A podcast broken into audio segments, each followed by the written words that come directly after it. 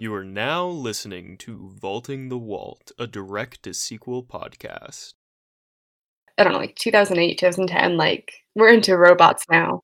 Everything into the mid 2000s was into robots. That was like our shtick as like That was the late 2000s. Yeah. Well, there's like there's like Matrix Oh, yeah, I guess that's robots, right? And that's like pre 9/11. And then there's you know we don't want anything to do with robots. And then I guess I don't know the iPod, the iDog came out. and we were back on it.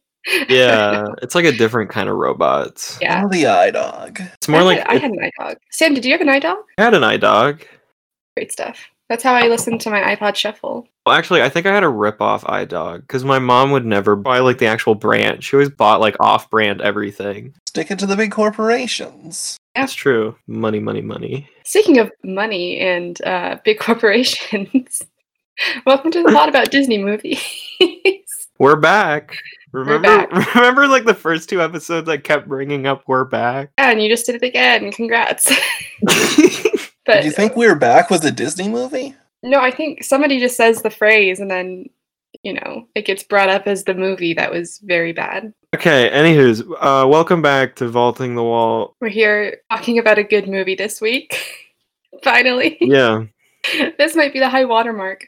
I don't, you know, like this might be the best. I think this is the best. I don't want to like forebode like the rest of the movies, but you know, Yeah, this one's really good. It's better than King of Thieves. I think this Yeah. kicks off a good era of them because after this, you get like extremely goofy movie like Little Mermaid 2, Yeah. like a few good ones coming up. Wait a minute, KT. Who's oh, who's talking? yeah? Who's that talking? I don't know. You have a guest. Should I have not talked till I was introduced? No, no, it's Yep, we fine. It's fine. You know, it's like a intrigue. It's a mystery. Yeah, but it is. It's a big deal. Let's get a drum roll.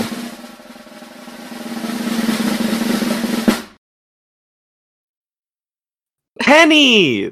Hey, did you have to look up my name? No, I just thought KT was gonna fucking Sorry. do it. I'm sorry, I wasn't sure. Got Kenny on the pod. Kenny Hey, loves Lion King too. Is that why you're here? Why are you here? yeah. Yeah. Um, you know, I was a pretty big, big Disney kid. Like, if we're going to the kind of the Sam who knows nothing and KT who knows a bit more, I'm on the KT who knows a bit more spectrum of things. Hell yeah. I'm outnumbered. I owned about, I think Lion King 2 was maybe the only direct to video one I actually ever owned. Maybe mm. Little Mermaid mm. 2, but it was a pretty big childhood favorite for me. And when you guys started putting the call out for, hey, is there anything we'd want to guest on? This was my first pick. I jumped on this very early. You did. You were one of our first locked in guests. Yes. And we appreciate that. Yeah. Oh, you know what? You should uh speaking of um uh, knowing things and not knowing things. All right. Ah, welcome to Vaulting the Walt, a direct to sequel podcast. Uh, I am KT, and I know a little bit more about Disney, I'm Sam, and I know nothing. and we're here to discuss those great and many varied direct to video sequels to classic Disney movies. This week, we're taking a look at Lion King 2 Simba's Pride, sequel to 1994's The Lion King. Good movie. Folks, yeah, this is good. This I think this is actually regarded by many as the best Disney sequel. Um, which Really? is why, yeah, which is why I was saying beforehand, like, uh oh, because we're like, what is this, like the sixth episode, five, Yeah. six, something like that. Well, I don't know about you guys, but I'm really hyped for Extremely Goofy movie. Yeah, I mean that's a good one too. I'm not sure if it's more the best sequel than it's at a certain point people stopped caring about the direct to video sequels and didn't pay attention to them. That's very true. Because after this, we kind of get into like the peak. This is kind of like the start of like the real big like every year like two or three are coming out, and I can understand why a you wouldn't really care about the ones that came before because they did seem to be like TV or the products of television, or especially once you once they announced Lady and the Tramp 2, people really turn on the idea. Like that's the watermark I think for like people being like these suck, stop. once they go into like the older Disney classics, quote unquote. Yeah, Bambi 2, I remember, was one where I'm like, did we really need a Bambi 2? Yeah. I think this is the start of like a new era for the sequels in a way because this is the first one about like the child, right? Like this is setting up a uh, common, I don't know, plot device, I guess you could say that they return to a lot time after time because it's easier to make a sequel about the child of the protagonist than um like about the protagonists themselves, you know? Yeah, because they already had their arc solved, most likely, in most of these Yeah. scenarios. I think by this time is too we we won't see as many um, movies that were very clearly TV shows that got canceled for whatever reason, so they just got put together, you know, into a movie. I think there's only two after this uh, because Disney kind of gave up on television shows, right? So Yeah. this is like a whole new uh and they actually really tried for this one. I mean, there's reasons why. We'll get into it, but um yeah. Off the bat, I thought about that thing you said last week about how Pocahontas 2, like, Pocahontas is known for its animation, so Lion King also is kind of known for how beautiful it looks, so I feel like it pushed them to try harder. Yes. Oh, yes, absolutely. I feel like there was so much writing on the sequel because The Lion King, um, as you guys may know, is like one of the most successful animated movies of all time. Yeah. Da-da-da. Yeah. So Lion King um, was the most successful movie of all time. Uh, for a hot second, it was the highest grossing movie of all time before um, Titanic came and kicked it in the ass a few. Oh, James actually- Cameron. Wait, what year is Titanic? 97. Yeah. Oh shit. Oh, right. Okay. Sorry. I was thinking 98. I was thinking the sequel. Um, right. That checks out then. Um, You thought Lion King 2 was top in the box office? well, I was thinking like I said that, and then I was like, wait, Lion King came out in 98. How could it top Titanic if Titanic came before it? But uh, I misremembered the years. Uh, I got them switched around. yeah. Um, I still believe it's the best selling VHS tape of all time, The Lion King, to be clear. Um, so, and it's one of Disney's most profitable franchises. Um, I think part and parcel because they did this, right? Like this helps build the Lion King brand. Yeah. So, oh, yes, uh, pre production stuff. I can't remember if I mentioned last week, but in 98, actually, I probably did because I think Pocahontas came out in 98 as well. Um, but yeah, Morrill, Sharon Morrill is rising the ranks, as we noted last week. Mhm. Um, let's see, this movie, I don't know, how much uh, research do you guys do into this out of curiosity? Um, well, I open the Wikipedia page often. Um, what about you, Kenny? What what did you do? Sam, I'm going to be honest, it was less of a question for you. Yeah, I did. I did some research. I did a lot of looking into because when you look at the Wikipedia production, it's like Andy Dick, who voices Nuka. Is that the character's name? yeah, the brother. Yeah, they say that he was originally in talks to be what was what eventually became the Kovu role. So I'm like, how Mhm. accurate was that? And I looked into it, and I I don't know if he was actually going to be that, or if he was just sort of the first name they attached to it, and they knew the plot was about the s- the well at this point the son of Scar, and they just said, oh, that must be Andy Dick then, and just trying Yeah. to think of that performance as the romantic lead of this movie and Yeah. Well, that's Yeah. that. That kind of um, leads to something I wanted to talk about. Is that when I was, you know, looking at all this and stuff, I, I think this is possibly the. At least I don't know if it's because it's just got a lot of publicity. Uh, publicity because Disney did a big marketing campaign for it because they wanted to make money off of the most profitable movie they had ever made. Mhm. And so, you know, there's a lot more kind of articles and stuff about the production process because it was also very anticipated. But this movie seems to have gone through, at least in comparison to others, and again, it's hard to say because there's not a lot of information about those, like kind of out and about. Um, but this movie specifically seems to have gone through a lot of changes and revisions, uh, just from like the tidbits I was able to pick up. So you have the thing like the Andy Dick. Um, there's mentions of dropped characters, like Zazu's wife was going to be in it um, for at one point. Ooh. One of the voice actors for the hyenas from the first movie said he was back uh, in an article, and then you know, as you guys know, there's no hyenas in this movie. Right. Um, one article indicated that at one point it was going to be called the Lion Queen, which Ooh. yeah, yeah, which I, I don't know if that would have worked or not. Um, and I, I, again, this is also stuff. Some of this is from IMDb, so grain of salt. But Jennifer Aniston at one point was in talks to voice Kiara, the main character, uh, and some other actresses who I've found kind of mentioned were Alicia Silverstone, uh, Julia Roberts, Jennifer Love Hewitt, and Sarah Jessica Parker.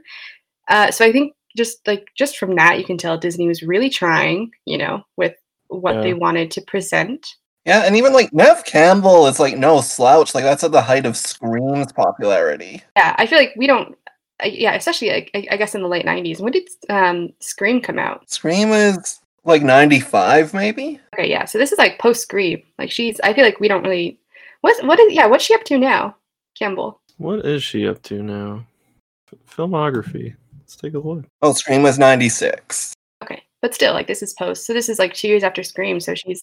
Oh yeah, she was in Skyscraper. I was about to say that she's in theaters. skyscraper. Is she like the mom? Did you- Did, did anyone here see Skyscraper? Yeah, Oh, I in didn't. theaters. Oh, yeah. After a very stressful week, it was relaxing. she was Nice. on one episode of Mad Men. It's cool. Yeah.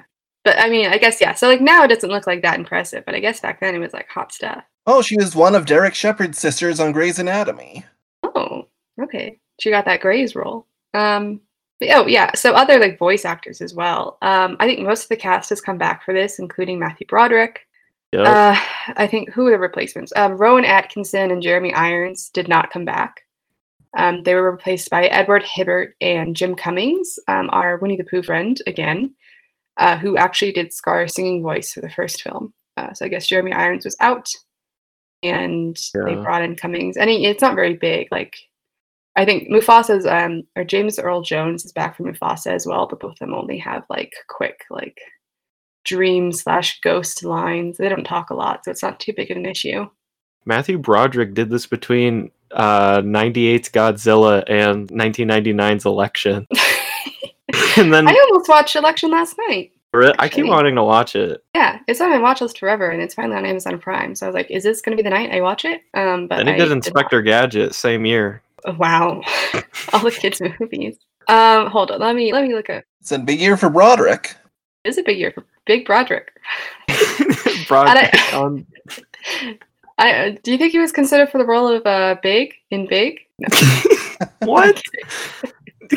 no, Tom Hanks Biggs. I don't remember his name. we In talking Big. about big? I'm talking about Big. oh, let me let me look at my notes Bi- here. We're big Um, on big here on the pod. I'm a big fan of Big. Yeah, I like Big. It's good. Yeah, It's Big's a good.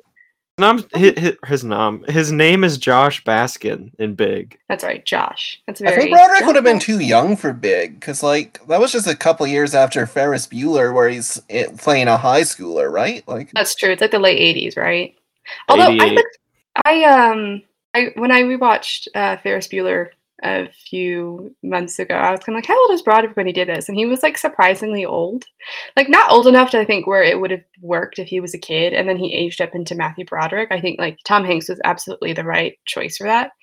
Um, but like when you think like, okay, this guy, I think he's like 27 or 30. I was just kind of like, oh, he's playing a high schooler. It was like a little bit He- like, uh That's that is kind of surprising. He looks pretty young. it might be like mid 20s, but I was still kind of like, damn, he's not 18.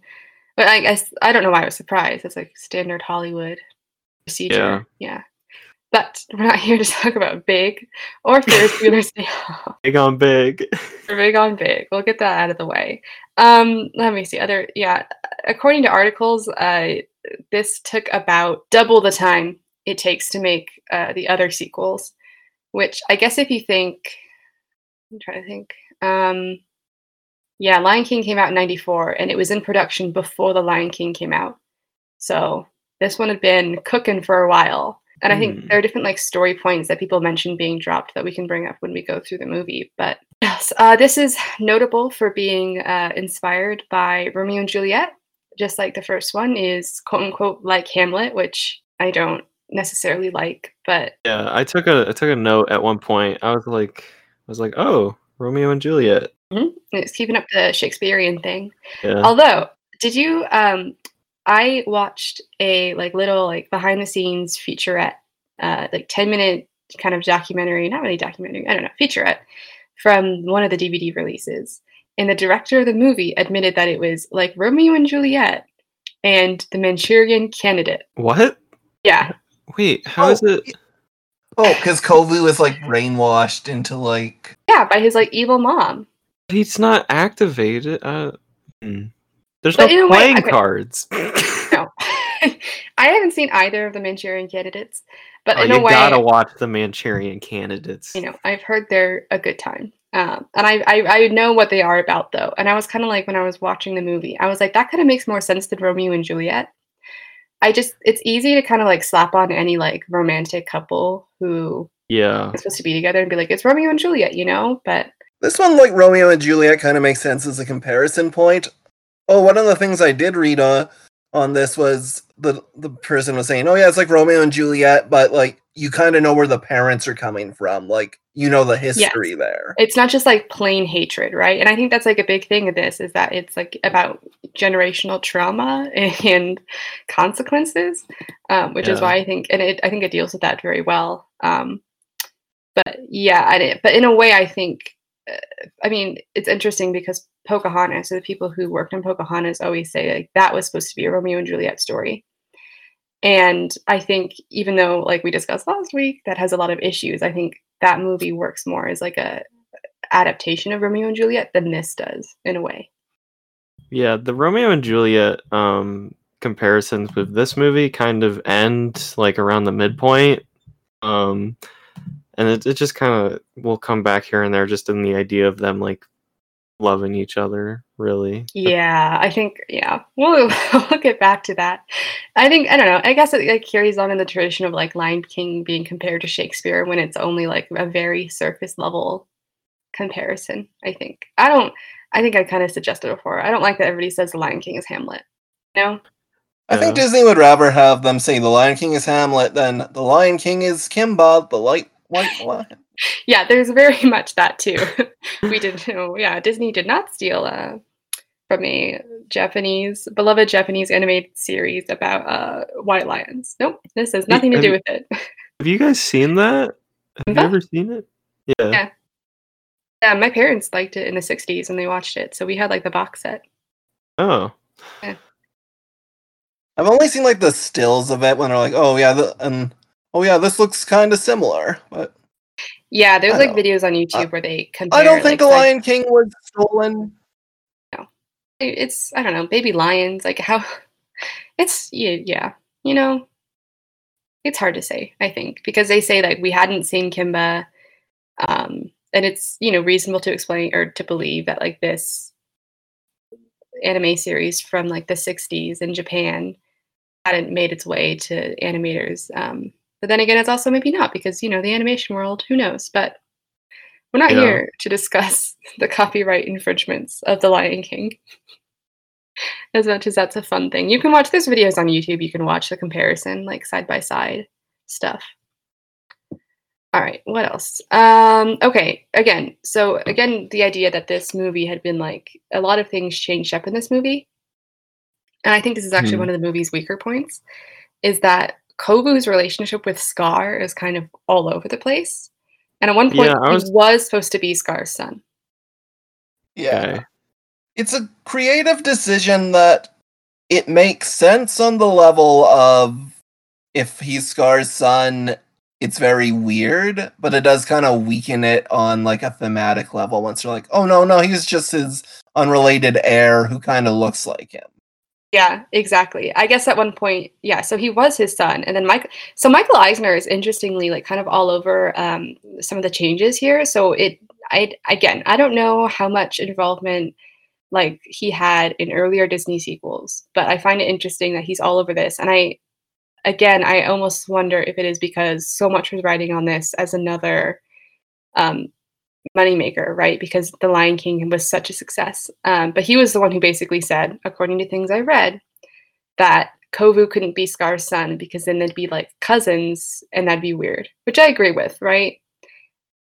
For I- like yeah. a Disney movie, you don't want the cousins being like the Romeo and Juliet stories, but it does make this story weaker because it's, yeah, like you said, Kenny, it's like he's Scar's heir, but was he born before Scar died? Like it's unclear, you know? Like the timing is fuzzy. I was so confused by a lot of this. I also thought um Kovu's older like sibling um Nuka.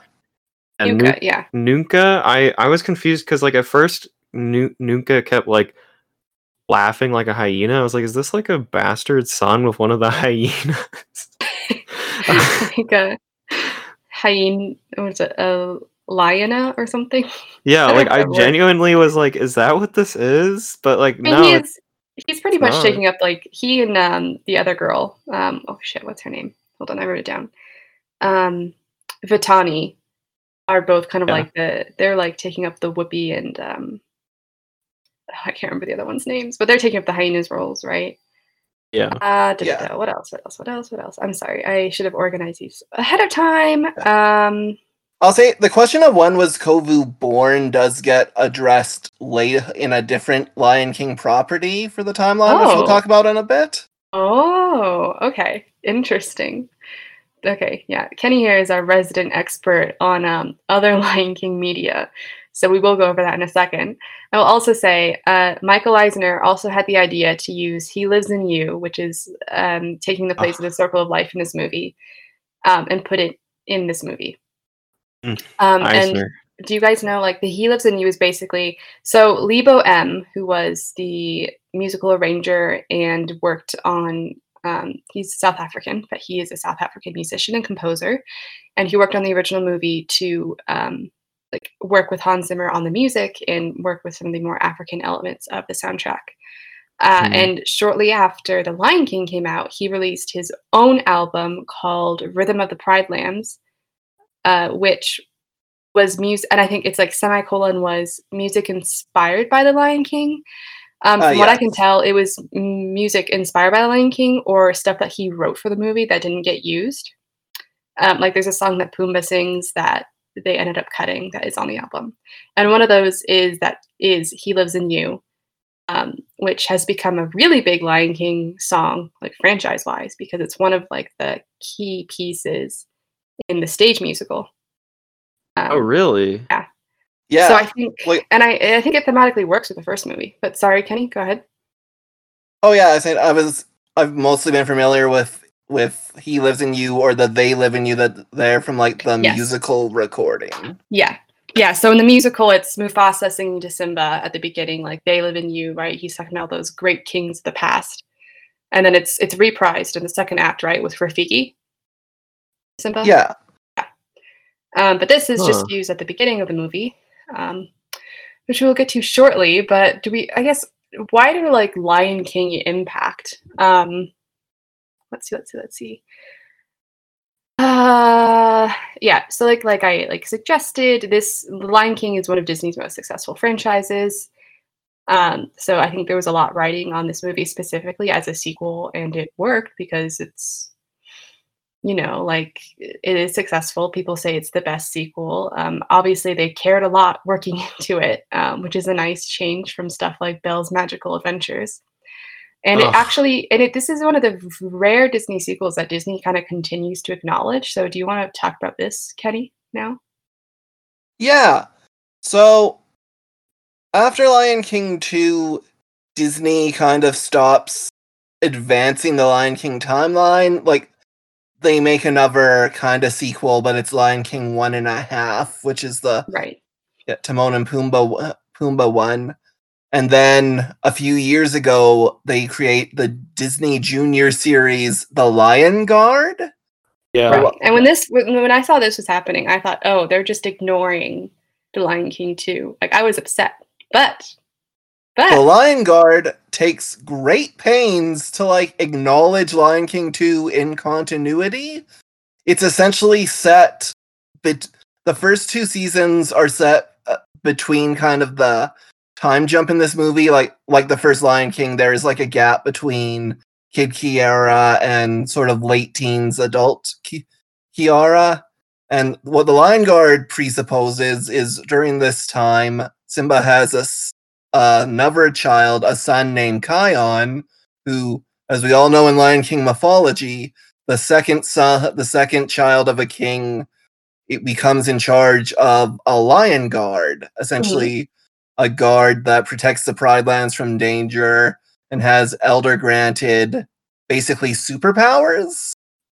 So we all know uh, this. This is what we all know from the first movie. This, we all know this. People are saying this.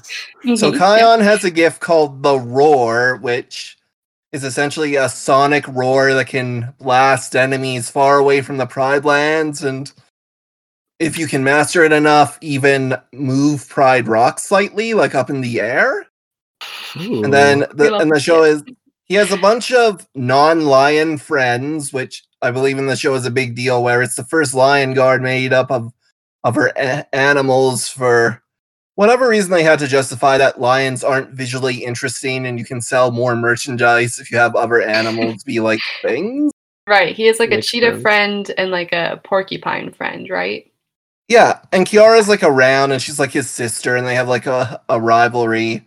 But then they do have like an an episode like in the first season called Lions of the Outlands where he learns, hey, there's some lions in the Outlands and they're hassling the water hole of there's a good hyena cha- character who he like helps out sometimes. So he goes and he meets kind of all the like Zira and Kovu and like N- Nuka and Vitani and yeah, Vitani and like st- yeah, basically all the ones from this one. And he has like an encounter and Zira, as is her deal in this movie, he tries to sell him on a platform of lion supremacy. Lions are the best. He's like, well, no, lions can't rule over everything. That's evil. And kind of at the end of the episode, he uses his roar to blast them out of the outlands to far away where they don't interfere again until like later on with the idea of that's that's where they are so we can keep doing stories without having to reference this all the time and that Hmm. is set after kind of the meeting because kovu they have him going because initially Kion's like well this must be a mix-up i can hunt to simba and get you into like the pride lands and kovu's like ooh i'd get to see kiara again ooh Oh. So he's still a kid. This is like Yeah. this is pre um like puberty Kovu. Yeah, so he blasts them out, spends a bunch of time fighting the ghost of Scar who inhabits a volcano. hmm for various reasons. That's what ghosts do. hmm yeah. Then at the start of season three, they they jump up to roughly Lion King timeline where they have the big final battle with Scar, where he defeats Scar by forgiving him and letting the elders, lion elders, pass judgment on him, Hmm. which they do through a volcano vanquishing rainstorm. hmm and the, but in the process of this battle Kion he himself gets scarred with a snake venom scar which is what turns Scar evil And Oh. Scar used to be on the Lion Guard as we all know but he lost I was his gonna mag- say I I thought of that. Like, you know, Scar is the second child, then wasn't he the Lion Guard? Okay. he lost his magic roar by using it for evil Oh, Oh, so if you okay, so if you use it for bad, you lose it. Okay. This is yeah very Is this all is this all chronicled in some like Wikipedia page? There is oh a yeah Lion there's Guard a wiki. Very extensive Lion Guard wiki I actually watched the relevant episodes to this to this thing But then season three of this show that is aimed at six year olds is about Kion being concerned that, well, now he has a scar. Is he going to follow Scar's path? Is he going to inherit it? So they, but it explains the absence by having the the Lion Guard. They go off on a big quest to uh, something called the Tree of Life, not the Terrence Malick movie, but just a Oh, dang. location where he can kind of get this hopefully get his scar removed or at the very least get the venom removed and learn to live with his scar Scar. Wow. Did they And play the then- Eminem song? Yeah. and then while they're off on this big quest then of course the events of the second part of lion king 2 occur Right. Oh my that's when and he comes back and Kovu's like his brother-in-law and he's like, "Damn, what happened here?" yeah right? the, yeah in the last episode of the show essentially because this place is far away these two like hy- good hyena characters like run up and are like uh zira's back in the outlands and she's planning on a big attack and kovu and vitani are all grown up and you're and you're in trouble you gotta come quick so they head back to the outlands where or they head back to the the pride lands where they discover vitani has a lion guard now because they've been Oh, gone so she's- long the events of the lion king 2 have already happened and she's like well i'm sister of the future king so i lead the lion guard and he's like well i'm brother of the future queen so i lead the lion guard and then it becomes oh my- about and then Wow. in the end it all gets resolved and Right. Because it is a show for six-year-olds. yeah kion like essentially give gives her the magic roar because he realizes the last step in mastering the roar is of course giving it up which then of course If you love someone, you let it go. yeah. Then he gets his roar back and heads back to the Tree of Life because he's Mhm. fallen in love with the Lion They Queen of the Tree of Life. Oh, there's a lion queen at the Tree of Life. Yeah, there's like a night guard. I I jumped Oh. over a bunch of the episodes, but yeah, it's essentially his own love interest, and a lot of his conflict is I have to defend the Pride Lands, but I've kind of fallen in love with this person, and we like the Tree of Life. If only there was a magical way to resolve the situation. And then it turns out there is. Good for Kion. Yeah, that's that's like that that commitment to the timeline is kind of astonishing for Disney. I'm not gonna lie. You yeah, know? that's um I'm I'm shocked because like uh, I I guess that just shows how important the sequel is to people. Yeah, Yes. uh, that Disney actually puts some effort into their Lion King properties and doesn't just do a cheap cash in, but has writers that go, make this all make sense. Um, and you know, I, you know, good on them as well for not, you know, having him end up with Vitani because I feel like that's like an easy thing to do. But we should head back to the movie before Kion existed, and let's uh, get into this, shall we? Yeah, let's get let's get into the movie we're here to discuss. Yeah. We've, we've talked we talked the Lion King, we've talked the Lion Queen. Now let's talk Lion King 2. Simba's, Pride. A title that works on multiple levels. It does, yes. Good, good, good title. Good good title. I think is better than the Lion Queen, especially since. Well, I guess there's a reason why they it could have been called that, but I'll hit on that later. But yes, we start off. It's night. Um, this is possibly the one of the best openers to a Disney sequel. I think It slaps so hard. I love this song. I, I- really like the opener to um, Little Mermaid 2, but this is very good. Like I didn't know that this was in the the Broadway musical, so uh, maybe I gotta check that out. yeah, maybe. Um, yeah, the, the musical does um, kind of like took I think uh, three songs from this like extra music I wrote for the Lion King album. Um, yeah, and it, it's it's a good opener. It's not. I don't think anything will ever beat the Circle of Life. You know, just starting on that sun and the um the singing. You know, but like this, it's good. This is good. I like that it starts at night, not during the day, and we kind of fade into dawn and stuff. Yeah. Um, it's No, it's I- a different feeling from Circle of Life as well. Like Circle of Life like starts, and this is much more kind of Mhm. like ooh something's Yeah. happening. It's like a build up, you know. Unlike Return of Jafar, which literally does Arabian Nights again, I'm glad that they're like, oh, Yeah. we have this other song we can use. Yeah, and I think that's generally a good thing about the sequel is that it respects the original and but doesn't just rehash um, everything except in some places. But yeah, I, they really easily could have done the Circle of Life, right? Because it's a circle, it keeps going, and that's how the, the I mean, Yeah. the first movie ends with basically the opening, this opening scene, right? Simba presenting um, his child to the Pride Lands, uh, but we get this again with this like new exciting song um, that thematically builds on the idea that like Mufasa is in you, and that like it's a it's not just a circle but also a legacy. Yeah. You know? Yeah. And did you guys notice? I don't know how well you know the original opening of The Lion King, but did they reuse the shot of like the cranes flying across the mountain? It- I- Possibly? Yeah, it's either they reused it or they heavily uh, drew inspiration. I feel like. Right. I mean, they yeah, it's like the same idea of like animals kind of marching towards Pride Rock.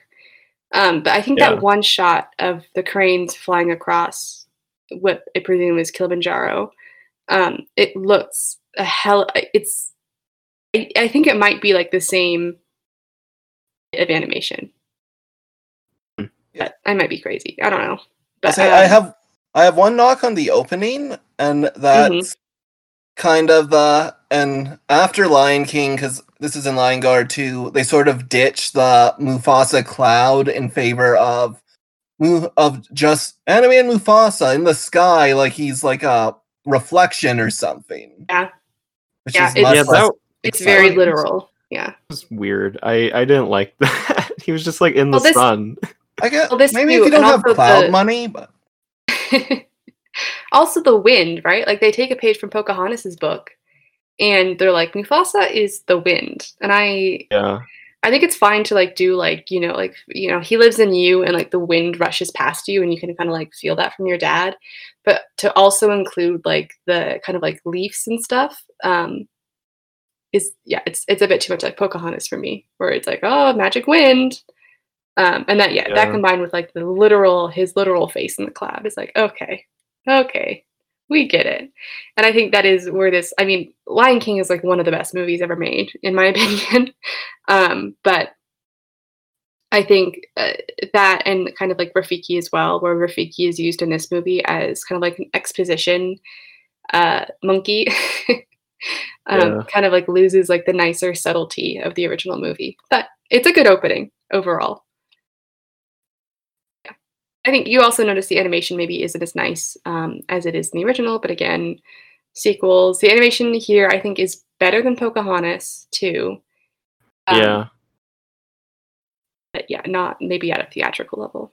Honestly, after this, I like went to watch a scene from the, the Lion King just to see the difference, and it's not that far off. Like it was something where I'm like, oh, may, maybe the Lion King like was well still well animated. I'm like, maybe it wasn't like as iconic as I thought because some of the designs are still like really like cartoony, and you're like, oh, Yeah, yeah, I'd agree. Um, I think this also has like a scale thing. I don't. It's a kind of like the grandee. I don't.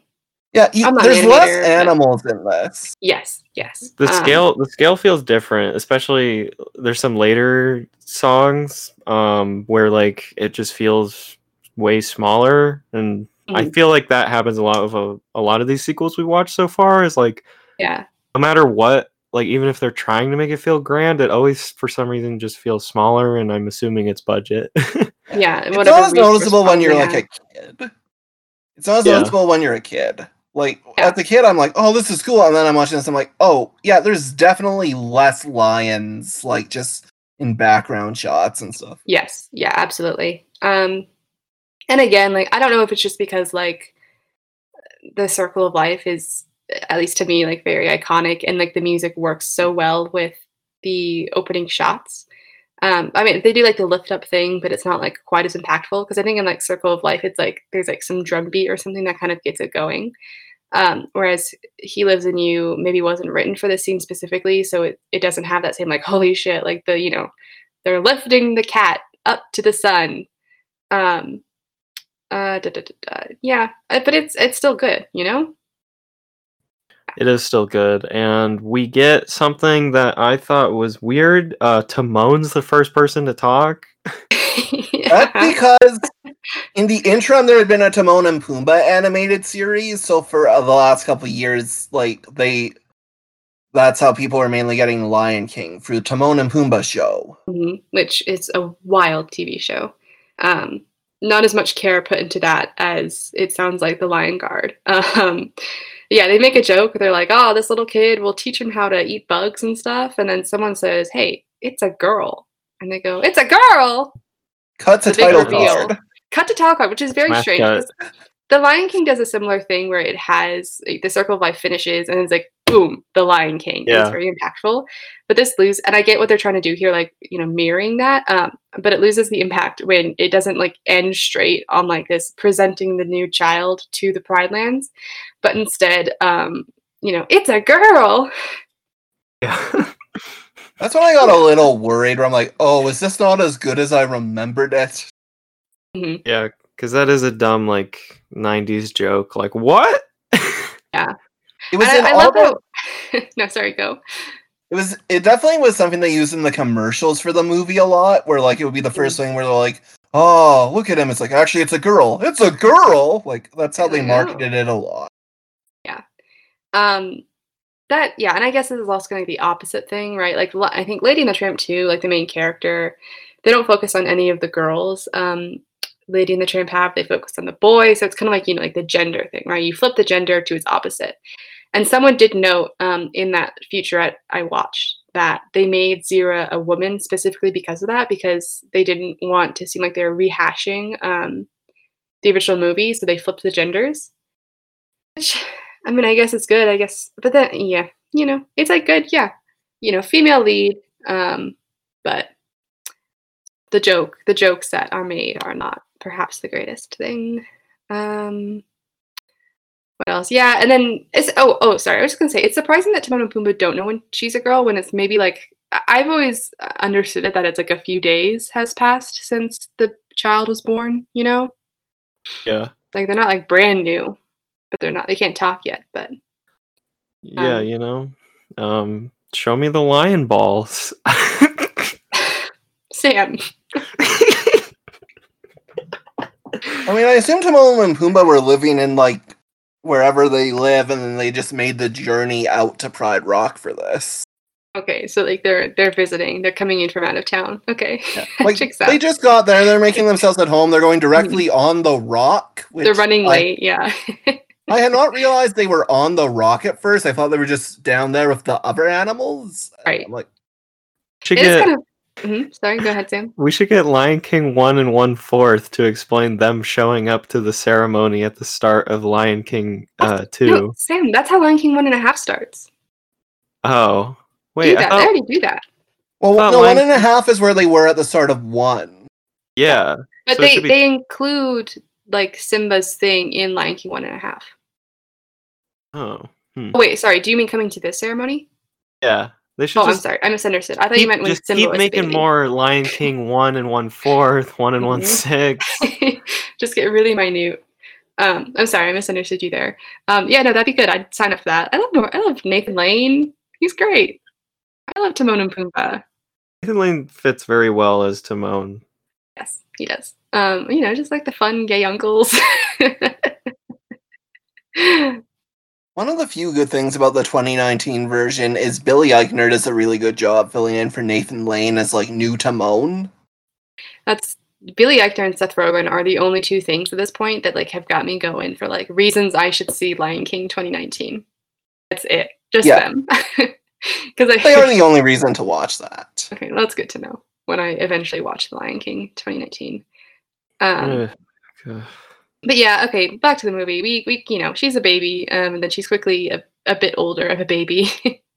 she's cute. Yeah. Baby lions are cute, guys. I don't know if you knew this. Um, They- They're like kittens. You just want to hold them. yeah, they're really cute. She's, of course, she's a lot like Simba, um, in that she's very adventurous. And I, I do like here that like Simba's being the overprotective parent, you know, like after his experiences of being blamed for killing his father and causing the kingdom to almost like destroy itself, he's a bit worried. Yeah. um, he tells about the Outlands, which we learn are like this, where like exiled lions who are loyal to Scar live. Uh, Zazu kind of is, I don't know, retired or something. He's still around, but you know, he's not the babysitter this time. This time it's Timon and Pumbaa. Um, Because we need the antics. You we gotta need have the the antics. Yeah, you do. Um, and oh boy, did it get up to antics! And I think that's the reason why they're not very good babysitters. Yeah. Um they, so Kiara gets off on her own um for a bit. And this is this is when you get um Timon and Pumbaa set after her to keep an eye on her. And Mhm. um they she doesn't appreciate that. yeah, she doesn't like it. They scare her into the water and then Pumbaa's like, I know what to-" that was terrible. Cut that. Um cut that, cut that, cut that, cut that. um Pumbaa oh, sorry. As we try to do Pumbaa, I played Pumbaa once in a school play, like showcase. Really? Yeah, it was. We were doing like a Disney showcase, um, and we cast someone as Pumbaa, and then he dropped out, and we were like, for the longest time, we are like, hey, you can do to this other person. We are like, we, you can do Pumbaa, right? And he was like, absolutely not. Uh, and then like two days before the show, we were like, can you practice? And he was like, I told you I'm not doing Pumbaa, and I was kind of coordinating it, so I was like, fine, I'll be Pumbaa. Um, but it was Hakuna Matata, so I wasn't singing much. Anyways, not my time. Um, it's time about crocodiles, right? This is when crocodiles happen.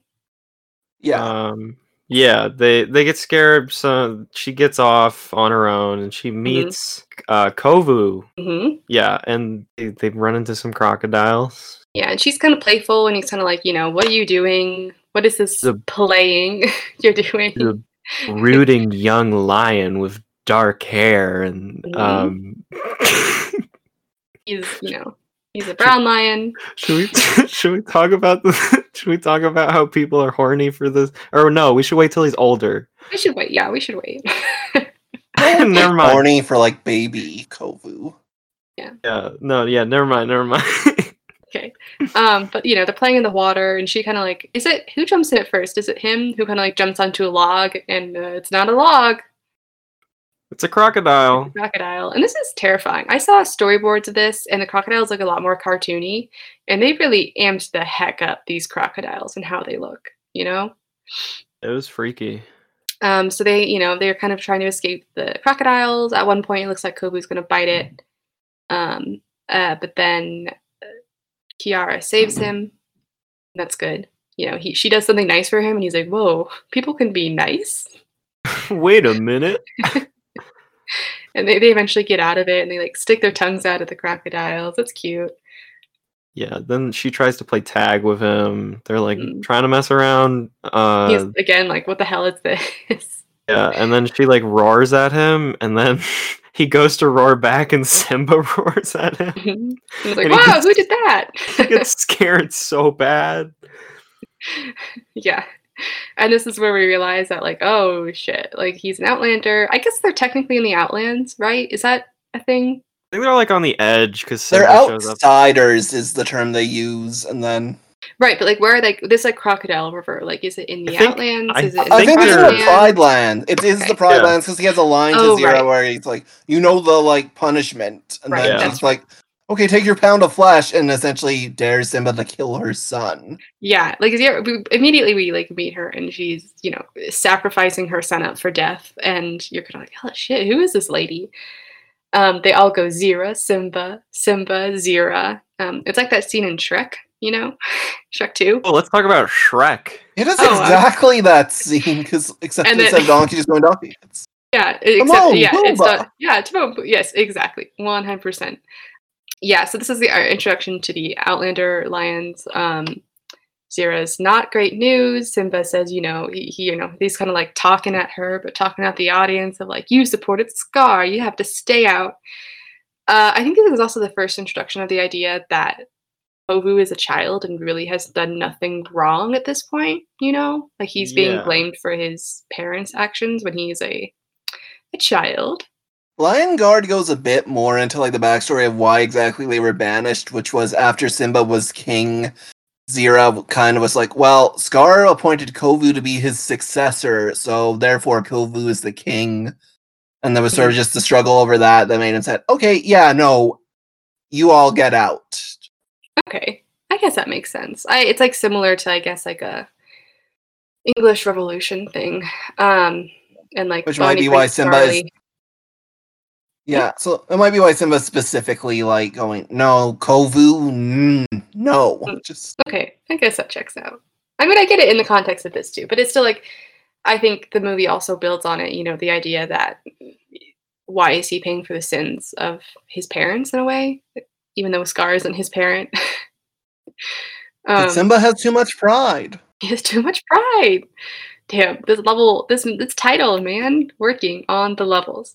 See. At this point, I think as well, I noted you can really feel the lack of um, Zimmer's score here, right? Like, th- I think, at least for me, a big part of the original movie is Zimmer and how impactful the score is and how well it works with the movie. And you can kind of hear here that the score maybe isn't as thought out of or as like just you know it's not a Zimmer score, you know. Yeah, the score, especially later on, it just feels like they're having a fight. So fight music, like it just Yeah. doesn't feel as um in in with the fabric of the movie. At one point later on, they used church bells, um, which really stood out to me. I was like, "What? Church bells in the, in the Lion King? They don't have churches, you know." Um, it just sounded like super churchy. I mean, I know you can like use instruments to different effects, but it, it yeah, it just sounded really out of place. Um, These lions are atheists. well, I don't know. They seem to worship the dead kings in the sky. Yeah, th- I don't know. They worship the circle of life. Yeah, That's, that's very their true. There we go. that's their That's it. religion, nature. When someone dies, their circle of life has been complete. That's what they say in the Mhm. Lion Guard to get around being a show for six year olds. Ones are like, we're like, what happened to Zira? It's like, oh, her circle of life completed. Ay, caramba. What happens when you end your own circle of life? We'll get into Oh. that. Uh, um, Will? Oh yeah. I oh, guess. yeah, I got a little production tidbit on that. Um, Um, yeah, okay, and this is also, I don't, again, a little tidbit from the f- uh, featurette. Um, did you guys notice that for most of this movie, you see Pride Rock from the other side? Oh my gosh. No, I didn't really. Uh huh. They do, and it's because it's the shadowy side, and Simba has to deal with his own shadows. Oh my gosh, the title. Says the director. You know, for a movie that's ostensibly about Kiara and Kovu, like Simba really has the big emotional journey in this film. oh yes, agreed. Yes. Yeah, because the yeah, because he's the one who has to change to allow them. Because like, if, if Simba wasn't there, they would just be together. You know, for the most part, except Zira. But as much Um, as it is Kiara dealing with her own issues, it's her issues kind of stem from Simba's issues with his own past. yeah, and he's a he's like on the good side. You know, so like yeah, it's his journey. It's not like Zira's journey. And you know, it's a circle of life. You know, just Simba's circle didn't end at the end of the Lion King. He he got to keep working on his issues. yeah, Um, let's see. I like also what Kiara kind of has her own thing here. Like, I think some of the um the trap that other uh like children sequels, right? The sequels that focus on the children of earlier protagonists fall into is that the protagonists act the same or have similar similar motivations to the same movie. Like I think Little Mermaid 2 is a good Right. example of that. Um which can work, but I like here that Kiara does like she's like basically saying I don't want to be queen, whereas Simba was very much like I can't wait to be king. He sang a whole song about it, you know. Whoa. Um, but Kiara is very much like I don't. What if I don't want to be queen? Right? Like she's questioning her role in the circle of life. Speaking Um, of the re- like, they're like, um, uh, the the religion of like the Pride Land. She she's questioning all of it. She doesn't quite get it. You know, No. she's like, why do I have to fit into it like that? Yeah, she. Yeah, exactly. She's like, why does it have to be this way? Um, and then we get to another song. Uh, we are one. Started off by Simba. That becomes a duet with Kiara. This is good too. I think this is this is kind of the song they decide to focus on for the rest of the movie, right? Like this is they, like you can hear it an instrumental version play again at the end. Um, and Mhm. again, it's I like that it's it's you know it's about family. It's about and again like during the song we see um, the children of other animals like hippos and rhinos and stuff. Um, and yeah, I don't know. It's like finding your place in the circle of life. It's about family, which really resonates with the rest of the movie. And I think it's clear that this was maybe written for the movie as opposed to He Lives in You. Yeah, Yeah. It's fine. Like I think on the whole, the songs in Lion King 2, with a couple exceptions, aren't as good as the Lion King 1 ones, but Yeah. like, this one's fine. It better than uh, another song we'll get to later in the second half. There's, there's like three songs here that I really like, but yeah, interesting. Lion King 2 also has one more song than The Lion King. Like Huh. they, it's like you know, because there's only I think there's only five in the original, and there's six here. Hmm. Yeah, like they actually take more time like with the songs in this one, which I found interesting. Um, but then again, there's one song they could lose. Heyo.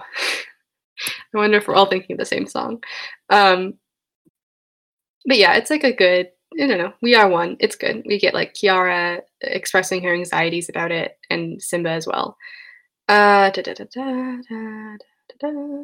Yeah, and then you know we cut to Zira and the Outlands, and I like that they're like living in like termite mounds, like empty termite mounds. You know, yeah, it looks cool. It's not like it's it's it is different from Scar's like old hyena lair because they Yeah, the they, they visit there later. We get an explanation of you know why they hate Simba specifically, or at least a better one, uh, and they explain why Kovu is so important. We also meet Vitani and um, Noku, right? Noku hmm here. Um, Noku is kind of upset that he's older. Like he kind of looks like a scrawny teenager.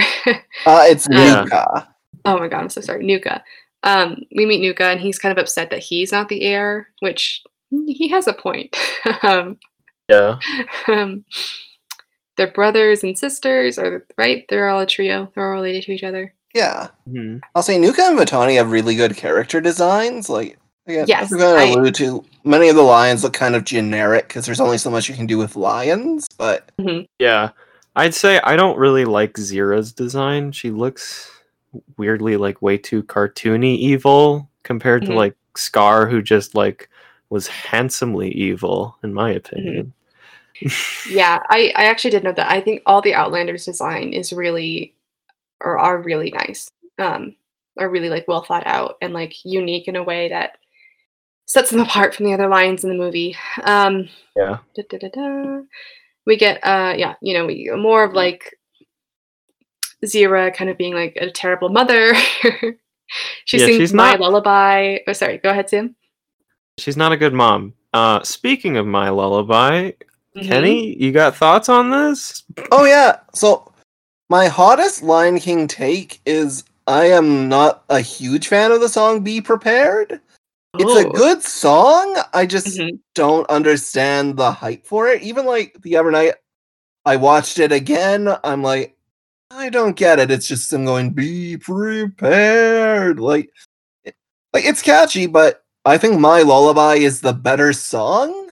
It's Interesting. Okay. it's in terms of i mean it's similar to like it's the, it's the villain song she's setting up like her plan but i think Yeah. just with the kind of lullaby medley it's a bit creepier Yeah, I agree. i Yeah. think having yeah and nuka and vitani's little like inter things where like vitani's all in and and then nuka's you know just not having it where you know the Mm. different ways to say kovu what a guy like near the yeah near the end like i just think as establishing a threat i think my lullaby is just more effective Yeah, I can see that. I thinking about it now, I think yeah, be prepared for me at least really works on the imagery and um or that like the animation in that scene particularly and I guess the instrumentation as opposed to the lyrics. So I can I can see why you feel that way. yeah I really like Be Prepared. I like this one too. Um, I this was what I was mentioning earlier though. Like it feels like it's supposed to feel more grand, and I Mm, think yes. Yes. budget limitations of a direct-to-video sequel hurt this one a little bit in that sense. They're doing a lot of interesting things with like lighting here, right? Because they are like living in a termite mound. Um Yeah. So they do try to go for like that dramatic lighting, but it doesn't quite reach like the levels of like thousands of hyenas goose stepping and yeah. you know this like sickly green lighting that uh, Be Prepared has. So yeah, I'd agree. Um, fun. Do you?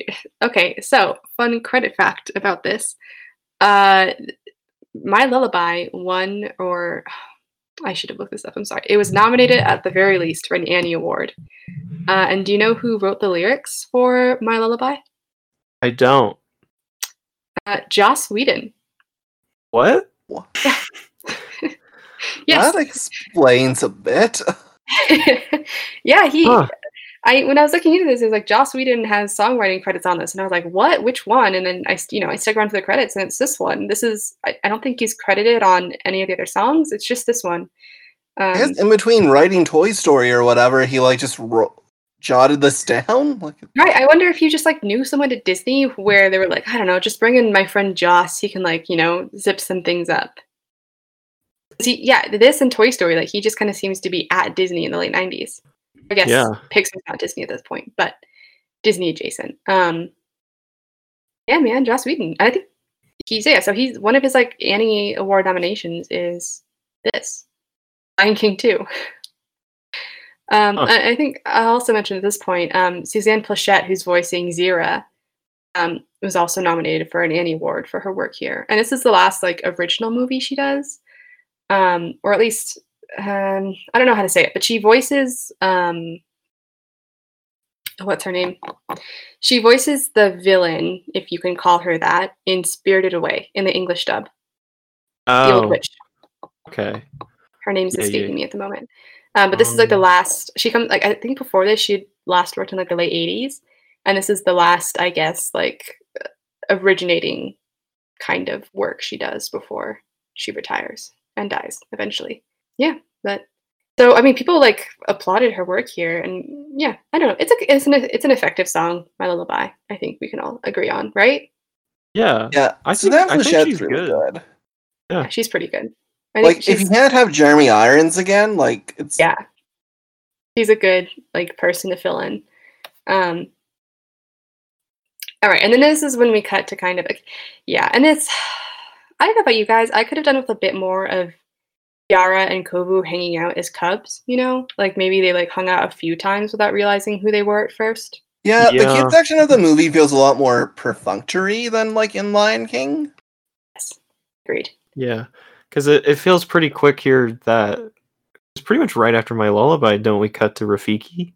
We do, and this is this like kind of works as the time transition, but it's very unclear. Like I was like, okay, when are we getting a montage? And then it cuts ex- after Rafiki, um, and we'll talk about the Rafiki scene. But after Rafiki, it cuts to Kovu being like a mature lion, and you're like, oh, okay, I guess they're Yeah. old now. Um, which is kind of what I meant before, like Rafiki kind of being like a crutch where they can just use him to express time passing and stuff, you know.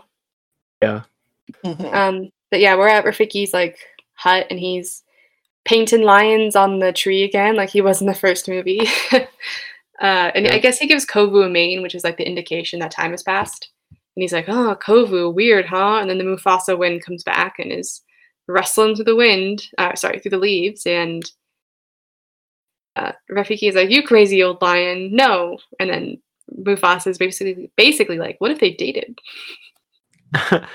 Mufasa is like um uh people on Tumblr making sh- he's shipping them. He's like, ha ha ha. What if? yeah, yeah, basically. And Rafiki's like, no, absolutely not. And then he's like, well, maybe I don't know. This could like resolve the issue between the Outlanders and Simba and the Pride Lands. Um, yeah, then like I said, we cut exactly to um, like a zoom up of Zira kind of psyching Kovu up for something, and he is a full-grown lion now. And now, Sam, did you want to talk about what you wanted to talk about earlier? Oh my god, he's so hot. Oh, I'm so horny for this lion. no, because this is like a thing, isn't it? Like online? Like, I don't know. Yeah, You guys I mean- remember you remember that thing on Twitter a while ago where someone drew Simba and Scar like like like buff men? People people are horny for these adult lions, man. People are horny for these adult lions, man.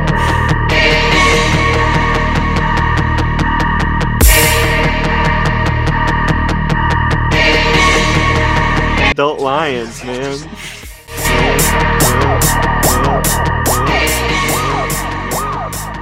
I will say from my time on um, DeviantArt that there are people who like kind of draw themselves as lions, like in this style, um, and they kind of have. I think it's like their. I think they're called like fursonas. Oh, you like think? a- I know. it's like adjacent, so it, like it. I can understand, but it's it's a it's a, just a bit weirder to think about compared to like I don't know Aladdin's dad. Yeah, that's fair. Aladdin's dad's pretty hot though, if we can bring that back up again. Yeah, that's what I mean. Like, but he's a human. But like Robin Hood runs into this thing too, right? Where people love the fox and Robin Hood. Just- Yes, yes. And I mean, there's a whole section on the Robin Hood Wikipedia page about Robin Hood and the advent of fury, uh, sorry, furry communities. That's So- uh But that feels like a halfway point where, you know, he wears human clothes, they act like humans, you know?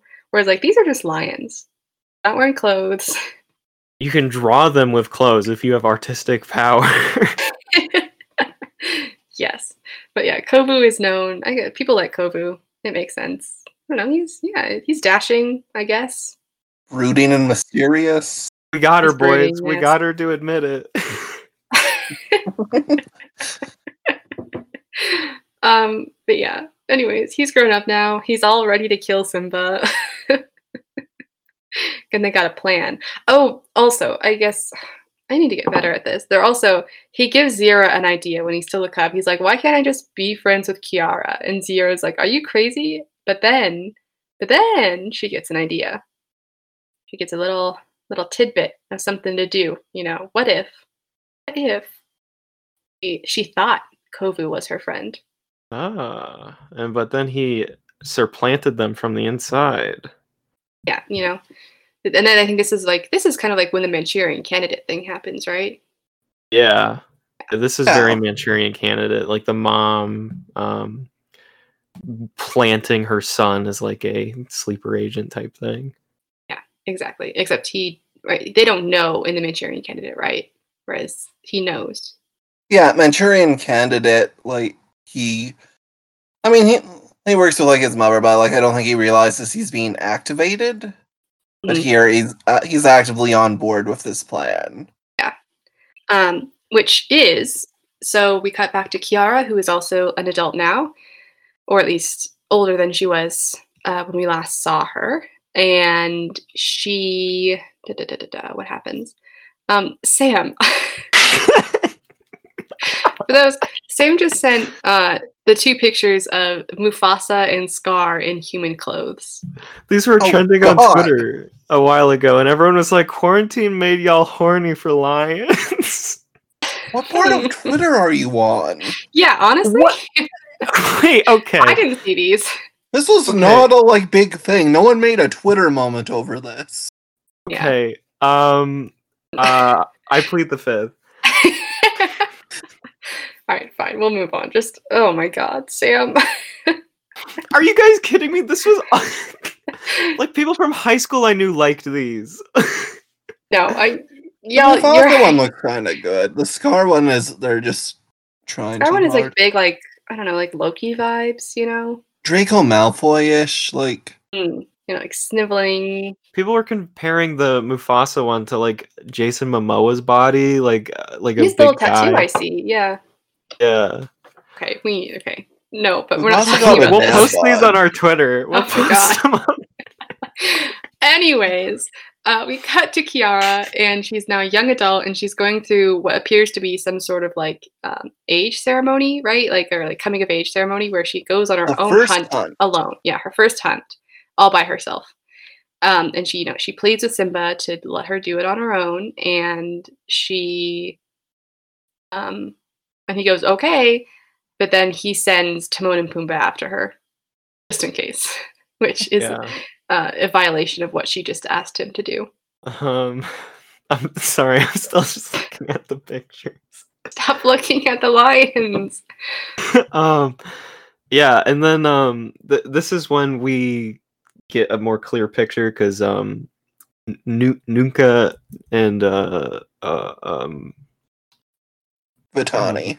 Tani are like getting fire and you're like why are they getting fire Mhm. um and you get Kiara out on her hunt and they're out there just being little arsons um, Yeah. they're lighting the pr- pl- they're lighting the pride land on fire um Mhm. Um, Mm. and this is uh, shortly after Kiara discovers that Timon and Pumbaa have been following her, and she's upset because she also hasn't caught anything yet. And then she notices the fire, and uh oh, you know, it's just a big uh oh. There's like a big, it's like a big fire sequence. yeah Yeah. She's in trouble. Who's gonna save the day? Will it be? And you know, you see Simba's kind of like on Pride Rock looking out, and he sees the smoke, and he goes, "Uh oh," and he sends Zazu ahead, um, and you know, rushes off as well. But you know, fire works pretty quickly, and she doesn't know. She's kind of disoriented. It's smoky. She can't breathe, and she passes out. And then who should show up? But uh kovu Kovu, And it, and he this is again like I think this is kind of like oh what's his plan going to be because when he first first approaches her young body um or sorry her like uh limp body it kind of looks like he's going to kill her um but then he like picks her up and carries her out of the fire right right and uh yeah he he basically does that he carries her out of the fire into safety um I think they're discovered by Zazu first right yeah, yeah. Yes. But Yeah, it's only oh no yeah That's Zazu's like one big scene, pretty much. Is Yes. he, like he discovers them, and then he's like trying to urge somebody's like, "Don't let this guy in." Yes yeah Yes. Um, and yeah, again, Simba's like, you again. Like, you know, what did we say before? Stay out. Nala, sorry, not Nala. Uh, Kiara then says, like, no, he saved me. It's fine. Like, and then he says, you know, I'm defecting basically from the Outlands. I want to be good. My mom's crazy. Please let me in. And uh, just like uh, Aladdin, Return of Jafar, um, Simba says no, but then Kiara says, you know, like you're out, you're honor bound to let him stay at least for a little bit, and like you know, give him a try. And Simba begrudgingly accepts um, because he is indeed uh, owes him a debt of honor. right So, yeah, I just I just noted that. I was like, oh, it's the honor thing again. I mean, because it, it's an easy way to set up conflict. Yeah. Having like the bad guy have to stay with the good guys. Um, But Simba still doesn't trust him and No. won't let him sleep in the mountain, which I had not realized like before. Oh, they sleep in Pride Rock. yeah, like in a little cave. Yeah. Yeah. Um, yeah, Yeah. he has to sleep outside, and he's kind of like doubting himself, right? Isn't he like talking to himself or something during this? Uh, yeah. Um, sorry. Um, Uh, my notes are confusing because my phone kept autocorrecting Simba to Simon. Um, That'd be a different movie. yeah. yeah. Oh, okay. I remember now. Um, he tells, well, Kiara kind of feels bad for him, right? And she's like, "Oh, we can go hunting tomorrow," because he's giving her grief about her bad hunting. Um, so he's like, "Sure, whatever," and that kind of sets up the next day for them to basically fall in love. Right. Yeah. Something that I was worried about at first in my memory was I'm like, is he trying to get her to fall in love with him? But that's not really it. He just wants to like get close to Simba and it's like a coincidence because I'm like, Yes. oh no, is this like a thing where he's like gaslighting her the whole time? But it's not. Yeah. it's a frozen situation. Um, but no, yeah, he's about to kill Simba in the morning, and then she comes up behind him and is like, "Hey, let's go," and he's like, oh, "Fuck," um, which is interesting. Uh, um, but yeah, they go hunting. and She teaches him how to have fun, basically, because he still doesn't know. Um? Yeah. What else? Um, to they they talk about roaring. I just want to mention this real quick. To, they talk about Mhm. roaring, and Timon basically does the do the roar from Shrek. Um, to to go uh to scare the birds. Oh, that's right, the birds. Yes, they come up on the birds. Um, funny gags. Timon and Pumbaa, slapstick, basically. Kovu is hot. Um, It is kind of funny how they use Simone and Pumbaa in this because Lion King one they have a very specific story function where they're there while to like be Simba's surrogate father figures and give him a different philosophy than the one he like raised up with. And there's no there's not really a reason for them to be around in this one other than they're like maybe Disney's most popular sidekick characters, so they gotta be in it. right. Yeah, you can't. After Lion King exists, you can't have any Lion King thing that doesn't have Timon and Pumbaa. Yeah, And like I think They're even in the Lion Guard to some extent, though. They don't have like a huge role. Like, Yeah. And they, I mean, they made a whole movie just for Timon and Pumbaa to shine, but we'll talk about that later. Is there any Disney sidekick more popular than like Timon and Pumbaa? Just oh, Um, maybe? That's it, the the robot guy from Meet the Robinsons. I can Oh, yes. Everyone's favorite. um, you Um, know, the Like, octopus Flounder. from Meet the Robinsons. Like Timon and Flounder and Sebastian are the only ones I think who kind of come close, maybe. Yeah, I guess, and then Olaf. I mean, it is surprising how popular Olaf is with children. Yeah, Olaf is like the modern Timon and Pumbaa. Olaf agreed. sucks. Um, Sam comes out with Olaf it. is good, but Frozen Two does run into a similar thing where they don't know what to do with Olaf really. So his arc is he thinks he knows No. everything now. Yeah, it's like reduced a bit. Um, and he just and also fucking used for emotional impact. Yeah, um, which kids were very upset about. I have this on authority from children. Yeah, it sounds. I, I if I was a parent when Frozen Two was out, oh boy, I'd be mad. Yeah, yeah. I was sitting in Um, that theater that night, and when that happened, like there was definitely a tension in the room where I was like, "Oh wow, this is dark." yeah, Something and then he's just instantly back. do. Yeah, he's back. Because Water back. remembers. I would say I was actually thinking about like this compared to Frozen 2 and how this kind of keeps up more of like an internal logic um, and builds on the themes from the first movie in a better way than Frozen 2 does. You know? Yeah, Frozen Two. Frozen 2 is a don't real toss up. Frozen Two is Um, weird. Yeah, Yeah, I, I like mean- Frozen 2, but it's very messy as a movie. yeah it, I, I it's like very fun and i i am a person who very much like likes lore so like learning about like all the different spirits and stuff i'm like into and like different magic and stuff um but it is incredibly messy and uh, it and even though I like like the lore, it doesn't make sense why all of a sudden Elsa is the Avatar, kind of. Yeah. Like it, it's very unclear. Um, but we're not here to talk Frozen two. Um, Here to talk big, big on big. no. Oh, sorry, sorry. We're vaulting the Walt. I'm again, Sam and I know nothing. there we go. Internal consistency. Um, So Kiara and Kovu bond, and what they I like is do. There's enough of some courtship that it feels earned. I don't know if I agree. I'm gonna say it actually. I could have Well, done I- with like a bit more, just like a little bit. And I think we're we're about. we're- yeah, they do so. Okay, so let's just fast forward this and get to the big uh, upendi in the room. Um, um, they, yeah, they they chase some rhinos, or some rhinos chase them. They end up in like a tight crevice, and they're kind of like, oh, we're close to each other. Um, and Kovu starts opening up to Kiara, and then Rafiki shows up and says, "Hey guys, you know what? Upendi." Yeah. Which Bad scene. I don't like no, yeah, Upendi bad. We all this this is what we're all thinking about, right? Yeah. yeah, no. It's Oh. not good. Uh, yeah, it's basically trying to do the work of Hakuna Matata in the in the sense that it's like a Swahili term used as a song, and uh, can you feel the love tonight? And it fails at both. Yeah. Okay, that's where it gets rushed. Like when it's just like Kovu and Kiara hanging out, I'm like, I like this. There's like kind of a chemistry there. When it's Rafiki Yeah. saying, You're in love, Uplendi. Uplendi or whatever. Look at all the dancing rhinoceroses and zebras. Yeah, it doesn't work. I'd much rather Yeah. have like a better built montage of them bonding because I feel like they, they are they clearly are bonding, but I feel like it's not enough to justify like the rest of the actions in the movie, right? It, it, it doesn't work when like uh, Rafiki tells them that they're in love, right?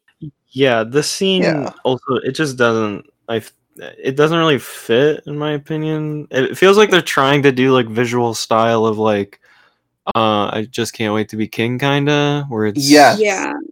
Yes. Yeah, and I don't know. I I think this fails on most fronts here. I think Rafiki could have just not really been in this or like use him differently. Yeah, I mean he's like a crutch, right? Like why actually go through the work of showing them bonding um when you Yeah. can just have Rafiki tell them that they're in love. Yeah. The other number between them later does a lot better of a job selling their relationship. Yes, absolutely. I I was thinking if that was like the only kind of like romance song in the movie, that I think that would have been a lot better. Yeah. IMO. Um I don't know. Yeah, like Sam said, it's very like dramatic, cartoony imagery. They're like in a leaf shaped like a heart that's a love boat and they're flying through clouds. Right? Like they're like they get into like a hot air balloon kind of thing, right? At one point. Yeah. Yeah. It's ugh, ugh. That's what I have Lots of animals on their hind legs, which is not something they normally do.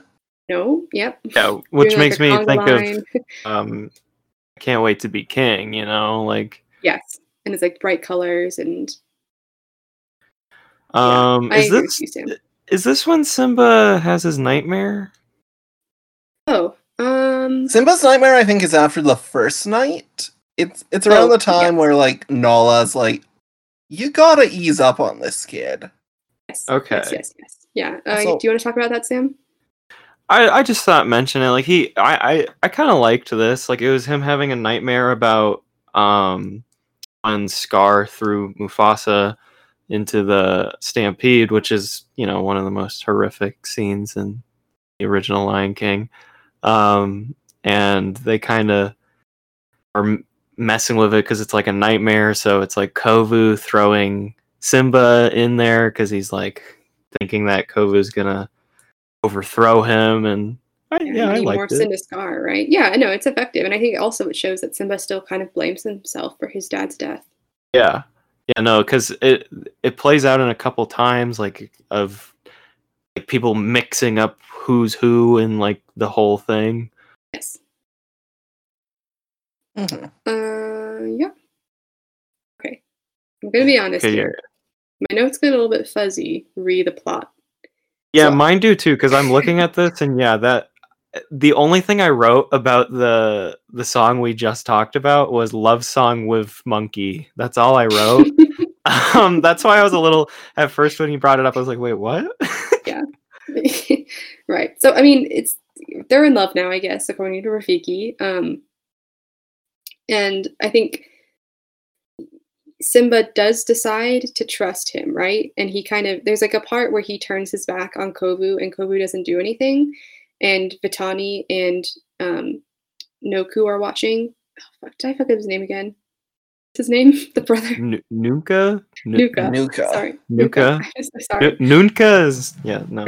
Nuka's Spanish. Uh, Yeah. Nuka and Vitani are watching, and they're like, "Come on, Kovu, kill him!" And he doesn't. So they report back to uh, Vera, who says they have to take things into their own hands because Kovu is evidently getting too comfortable. Um, So like Kovu got to sleep in Pride Rock. yeah, he gets to sleep inside this time. It's all good. And then what? Okay, so what is the conflict here? Because I did not write it down. I'll say before we get to that, I want to point out that Nala is really a non-entity in this movie. Like yeah, she's she's never been like the strongest like female Disney cha- character and things, and but here her thing is basically just telling Simba to ease up and be vaguely supportive and to Yeah. She fights Vitani at one point near the end, where she's like Yeah, Vitani, she and you're like, where Yeah, I did this come from? yeah, she's like, she knows Vitani. She calls out specifically, and you're like, oh, there's some history here. Uh, um, Yep. she, yeah, she's doing more than um, Sarabi, uh, Simba's mom from the first movie, but yeah, it's not a whole lot. It's not a- very great either. And I, yeah, I think the stage musical does more to make her more of a person. Um, and they add in the whole Hamlet thing of, well, I don't know, Hamlet, maybe like more like Richard III thing of Scar wanting to marry Nala in the stage musical. But that's Yeah, that never gets mentioned in The Lion King because it is a kids movie. Um, but let's see, let's see, let's see. But then Okay. Kovu and Simba, I think it's when Kovu's gonna tell Ki come clean to Oh, Kiara, and then Simba says, "Take a walk with me," and he basically explains his perspective on the scar thing, which Mhm. Kovu, of course, has never heard before. right, yes, and then they get they kind of get like um, cornered by Zira, Nuka, and Vitani, right? Yeah, who then does the classic? Well, well, well! Look who put. Yeah, good job, Kovu, for following the plan exactly. As Kovu's Yes, like, "What exactly. are you talking about?" Yep, yep, yep. And of course, Simba's like, "I knew it! I knew it!" Just Mm-hmm. Um, Yep. And it- he kind of is. I okay. Okay, that must be something else. But one thing leads to another, right? And Simba they- thinks Kovu has betrayed him. And they all decide to gang up on Simba. do. Um, he tries to fight them off, and he eventually does, but he's very tired. Um, and in the process of Nuka trying to chase him, he dies. Like Weird lion sick dies. Avalanche. Yeah, What I wrote. wanted his mom's love too much. Just Yeah. he did. Okay, and this is this is an interesting um, kind of production change. So I think when he dies, he says, um, "I have your attention now, don't I, mother?" or something. And in apparently again this is from imdb so grain of salt i guess there's like a an edited version where that that was like a different the original ending was or his death was he died in the movie he says i tried my best or something to that effect right Yes. and i I think like in an original line he says i tried my best guess i have your attention now mom right because the entire time um Vera has been like kind of like shoving him off, like I don't like you as much as I like Kovu, which is just a lot more like vengeful and biteful or like spiteful, you know. Um, Yeah. I can understand why Disney was like, hey, maybe cut back on that. And in an original draft of the film, Simba was supposed to die here. Oh. really, Yes, but they decided it was too similar to the first movie and Yeah. dramatic, which makes sense. Um, but I think also would have maybe I don't even know. So this is what I think. I feel like there's a draft of this film earlier on where it, there it, there are no Romeo and Juliet elements, right? I- Um. you know, I just don't know where you go after like Simba, Kovu kind of killing Simba, and then yeah, and I feel like that maybe you know he's still Scar's son, um, but then Sam. Uh, for those of you at home, Sam has sent Mufasa again. Clothed Mufasa. Um, yeah, Simba was supposed to die here, which I'm glad they didn't. I don't know if you guys agree. And no, um, I um, I don't think it makes sense, and the title wouldn't be as good because Right. So that's why I think it like I feel like this comes from the version that is the Lion Queen, right? Where it's about Nala becoming queen, whereas in this she doesn't end up the queen.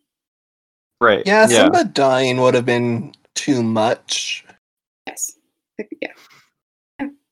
Um, and then oh, okay, this is when we okay, right, right, right, right, right. Uh, Nuku dies, and uh, Vera blames. Is it Vera or Zira? era. Zira. Oh my god. And it's Nuka. Right, I'm so sorry. No, Nuka dies. Zira blames Kovu. And uh, so Kovu goes back to the Pride Lands. Oh, and in the process of blaming him, she like swipes upon him and gives him a scar. Uh oh. Oh, um, and uh, he goes back to the Pride Lands, and we get to another fantastic song. song the song uh honks i was gonna say something less um pg-13 Disney friendly. yeah the song the song honks Yeah, Super the song's great. I I think this is maybe I don't know. He lives in you is really good, but this is the like the vitriol that the choir sings the song with comes through so well, you know. he asked for Um, trouble the moment Moment came. Yeah, and deception. It's Oh, it's so good. It's so good. The zebras are so pissed. Basically, Simba um, bans Kovu from the Pride Lands again, and uh, you know all the animals who seem to be a lot more into like hanging around Pride Rock in this movie um, start singing "One of Us," which is more effective at shaming Kovu than like the shame scene from Game of Thrones with Cersei. You know. this is one of the scenes I remember most as a kid. I was like, "Oh shit, he's in trouble now." Like this scene, yeah, it honks. It I'd actually forgotten about this scene, but then the moment like I that song started, like it all came rushing back. From like, oh yeah, this is good. Yeah, the, the zebra saying like disgrace like haunted Yeah. me as a kid. I was like, where's this from? The, this ends the trilogy of songs that I would keep from this of uh, "He Lives in You," "My Lullaby," and um, uh, "One of Us." Yeah. So you're dropping the two love songs. Uh, that yeah, and then "We Are One" is kind of oh right, whatever. yes. It's it's I all get, I right. get them confused. Um, one of us and we are one. I get the names confused a lot because they both have one in them.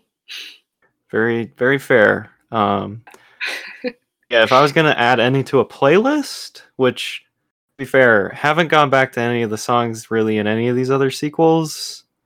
Mhm. Um, the- these ones, th- there's three great songs from a Disney sequel. So I will admit, last night I added all of the songs in this movie to my Disney playlist. ooh, I know. I, I'll probably get rid of um, Upendi or Upendi uh, at one point, but you know, I was just doing like a shift click situation, so they all Yeah. got added in. Um, yeah, I know this song's good. Kovu is they have the great line "Evil as plain as a scar on his face." So this, along with um, hearing what you said, Kenny, about uh, Kion and his scar, really makes me think what the deal with Scar is, or sorry, scars um, is in like lion culture. Like, imagine if you just got a scar accidentally, you know? yeah, you're evil.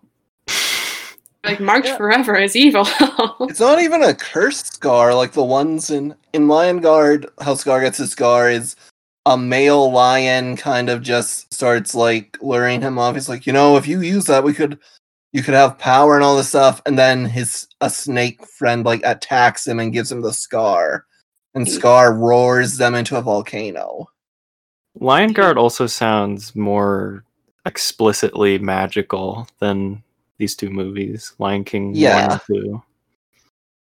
Yeah. I would agree. But I'll Having not say- seen any of it. I'll say if you YouTube like Lion Lion Guard, like I think the song it's either called "How I Got My Scar" or "When I Led the Guard," and it's Scar's volcano form singing about how he became evil, basically. Nice. Where does it rank compared to um Be Prepared and My Lullaby? Um, yeah, I'd say it's not as good as either of those one ones, but it's way better than Appendi. I think most things are better than Pendy. Yeah. That song. That song. All right, let's see. Uh, da da da da. Yeah, he's Kiara is on exiled. Kovu's side. Yes, But- Simba says basically you're grounded for life, um, which she quickly ignores. Yeah, pretty Goes yeah, she she's he says like you'll have to have a guard with you always and then pretty quickly she just leaves. Um, Yeah. She says you're not like Mufasa, and Simba's like, what? Um, I think is a good point to make. For someone who's so protective, awesome. he really should have just found better bodyguards at some point than Timon and Pumbaa. exactly. I almost wonder if there's like a, I don't, not that I like like like a love triangle, but I wonder if there's like a version of this movie where he does give her a bodyguard who's like maybe a kind of jerk lion, from Sexy the lion? Quiet oh. not sexy necessarily, I'll But find a way. who um, who like is Kiara's bodyguard and kind of tattles on her and Kovu, you know, and like maybe is like prism S- Sam. Damn it, Sam. but um like of you know like just like a also because like it is i guess that this is the thing with like real life lion prides is that they don't there's only one male right because he's getting with all the lionesses um but there are like no other guys here Right. which somehow and yet is still a very male dominated movie but anyways anyways kiara finds him they reunite she's like oh no we have to fix this and this is where like you kind of feel the lack of a built relationship i guess Yeah, like the song does some stuff just as the song's very romantic, like Yes. of them like trying to find each other. But it is something where you're like, much like Romeo and Juliet, they've known each other for like what a day, two days, like. yeah exactly. And that's where i think it could have been I guess, like knowing them knowing each other as cubs as well you know like just like having a stronger foundation. I guess this is kind of like the somewhere song um it's called love will find a way. A nice duet. They kind of i guess they meet up in a place that was on fire at first right? Because they there's sand and there's like plants growing again. Yeah, that'd be my Um, assumption. Mufasa's wind comes back and you know kind of swirls around them and approves. I think um, Kiara at this point also puts together that we are one. Like she uses the lesson that Simba saw, uh, taught her and goes, "Hey, wait a minute! All of us lions, we're all the same. We're all Yeah. lions." She puts it together in a way that he didn't mean for, you know, like he she creates her own meaning for it. Mhm. Yeah. She found her way on the path unwinding. Sorry, sorry. Can you go ahead? Oh yeah, enough nothing really. Yeah, no, that that's like a good scene though. Oh, again, like the reflections merging together is kind of you're like, okay. yeah. it's a bit i don't know the reflection thing was kind of sweaty you know I'm like, they're movies for children, it's fine. Yeah, it's for children again yeah this is all for children we're being perhaps hypercritical but then again i don't know children's media can be as good than other media so Yeah. anyways uh, we cut back As shown by The Lion King. Yeah, yes, exactly. Um, we cut back, and tensions continue to brew amongst Outlanders who, uh, led by a pissed off Zira, decide just to lead a charge against Simba on like the reckoning that he's already weakened from their earlier fight, which doesn't seem like great logic. But again, you know, it's this movie is only like an hour and 15 minutes long, and we gotta go. So, um, Right. they decide to have a war, even though there's only like I don't know, maybe like a dozen, half a like two dozen lions in total, right? Yeah, Yeah. that's where the generic design of the lions really like goes in, especially especially because while they do sort of do the oh the scar lions kind of look like you know have the Like, darker dirtier color kind of, yeah. when Hmm. they're all like lionesses who don't even have the manes it just looks like a bunch of similar looking characters and then fighting each yeah. Vitani who has like her spiky Yeah, she has like yeah, she looks different because she's a bigger character with a name. Yeah. um, but yeah, agreed. It's kind of like okay, and it's also like there's like I don't know, maybe let's say like six Outlanders, and it, you know, it, again, this is like the we were talking about earlier, the thing with scale. Um, it's hard to tell how many lionesses are on either side at a time. Like at some points, it seems like Pride Rock has more, and other times it seems like the Outlands have more. Um, I don't know. It starts raining also, you know, for the dramatic tension. Yeah, I think this has a um very clear color palette thing going on where like it, they purposefully are making it darker during this battle Mhm. because the reveal later on um or um Kiara kind of is like we're all one it brightens Yes. up a bit Similar to the end of The Lion King as well, right? Where it's like raining and there's fire, and when Simba finally takes his place, the sun it stops and the sun opens up. yeah Um, yeah, they fight again. I kind of, I actually made a note saying like, no fight will be as exciting as the challenge from King of Thieves. I don't know what it is, but like the way they're choreographed, I'm just like, I don't know if you felt the same, Sam. Yeah, I did. I felt like it like I said earlier, like the music here is just like action music and but like it Yeah. doesn't feel like it's going to anything. It doesn't feel as effective. Like I don't know, man. That that challenge fight is great in King of Thieves. It really is. Um, and yeah, Yeah. this is. uh, sorry, Kenny. They're lions. There's only so much you can do, like in a fight. This is also very true. It is weird though. While I was watching near the end of this, I started thinking about Lion King in general, very brutal as compared Yeah. to a lot of other Disney stuff. And I think it is because they're animals. Like there's a lot more brutality type or Mhm. just in terms of like how they fight and things because they're having to use like paws and roaring at each other and Yeah. it, it just always the hits in and I mean there's the famous hit of when Mufasa falls into the stampede like when things hit in Lion King I feel like it hits more than a lot of Disney stuff. Yes, and I think that's also Disney finally like I don't know letting themselves kill people. Like remember Fox and the Hound? They wouldn't kill Chief because main characters don't die in Disney films, but Yeah. you know, like two decades later, you get Mufasa dying in this very traumatic way. Um, yeah, they fight. Uh, there's a river nearby that's about to burst, or like there's a dam that's about to burst. They kind of like find themselves into like a canyon type situation, and it's Simba, Kiara, and Zira who are stuck at the bottom fighting this like rushing water. Um, Did we And- jump over when Kiara and Kovu get every other lion except for Zira to like so, stand yeah. down? So yeah, they show up and they say like, you know, stop this. I think this is yeah. Kiara says we are one, and Simba goes, huh. My daughter's learned something. Yeah, and it feels like everything brightens up a bit, so then all the lines look more similar. So it's less like these ones are um purposefully like a slightly different color. Like they all kind of look a little more similar, I guess. I don't know. And this is actually also kind of like a nice thing I noticed um, with Kovu as well. Once he decides to not kill Simba, is that his um, claws like aren't showing anymore. So like this, this is the same thing with Scar in the original Lion King. You can see his claws at all times, um, and the same thing with Kovu until once he decides like uh, right about when he's like chasing the birds and stuff, his claws disappear, and he becomes like a nicer lion. Like he puts his claws away. And I think that happens with all the lionesses who are outlanders as well here.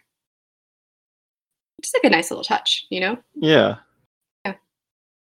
Um yeah, I'll I don't say- know.